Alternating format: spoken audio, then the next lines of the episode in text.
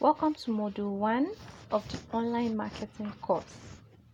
This podcast basically introduces what online marketing really is. So let's begin. Today's world is characterized by competition by several businesses to gain customers' attention. This is where the role of marketing comes into play. Marketing helps to boost the number and interest of a company's clientele.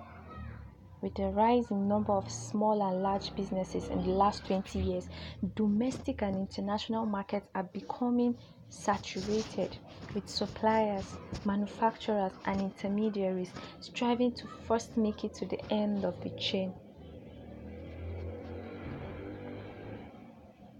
Marketing used to be a highly misunderstood and criticized concept.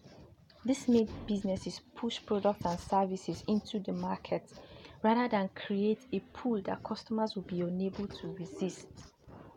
With creatively designed strategies and concepts, the promotional campaign of goods and services slowly began to play an important role in the overall mission of a business, achieving sales targets as well as creating much-needed awareness.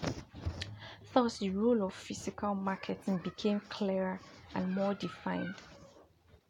Today, a successful business cannot even think about producing goods and services without having an authentic marketing strategy in place. Therefore, marketing is a business weapon in front of a market that is full of choosy, precise, and curious customers. It helps the business to answer questions, solve problems, present solutions, and build long-term associations with the customer. A similar concept that has resurfaced in the twenty-first century is that of online marketing. The move to a virtual world has been the result of the saturation of the market that has been mentioned here. With more and more businesses looking to attract customers, the internet became an efficient way to reach a large audience and to market one product or service on different vehicles and through different perspectives. Online marketing soon turned out to be a massive industry that today deals in billions of dollars worth of advertisements. However, just like many struggle to understand the importance and need for physical marketing strategies, adopting online marketing as a norm has not been easy for many old-school businesses, since they have been functioning just fine with a brick-and-mortar presence. For them, online marketing might seem quite unnecessary. Now, how can this perception be changed?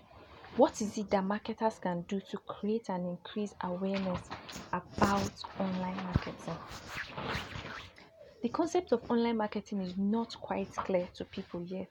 While millions of businesses worldwide have jumped on the bandwagon of online marketing, not to mention the early adopters of this practice, a million others are still contemplating whether it is worth adopting.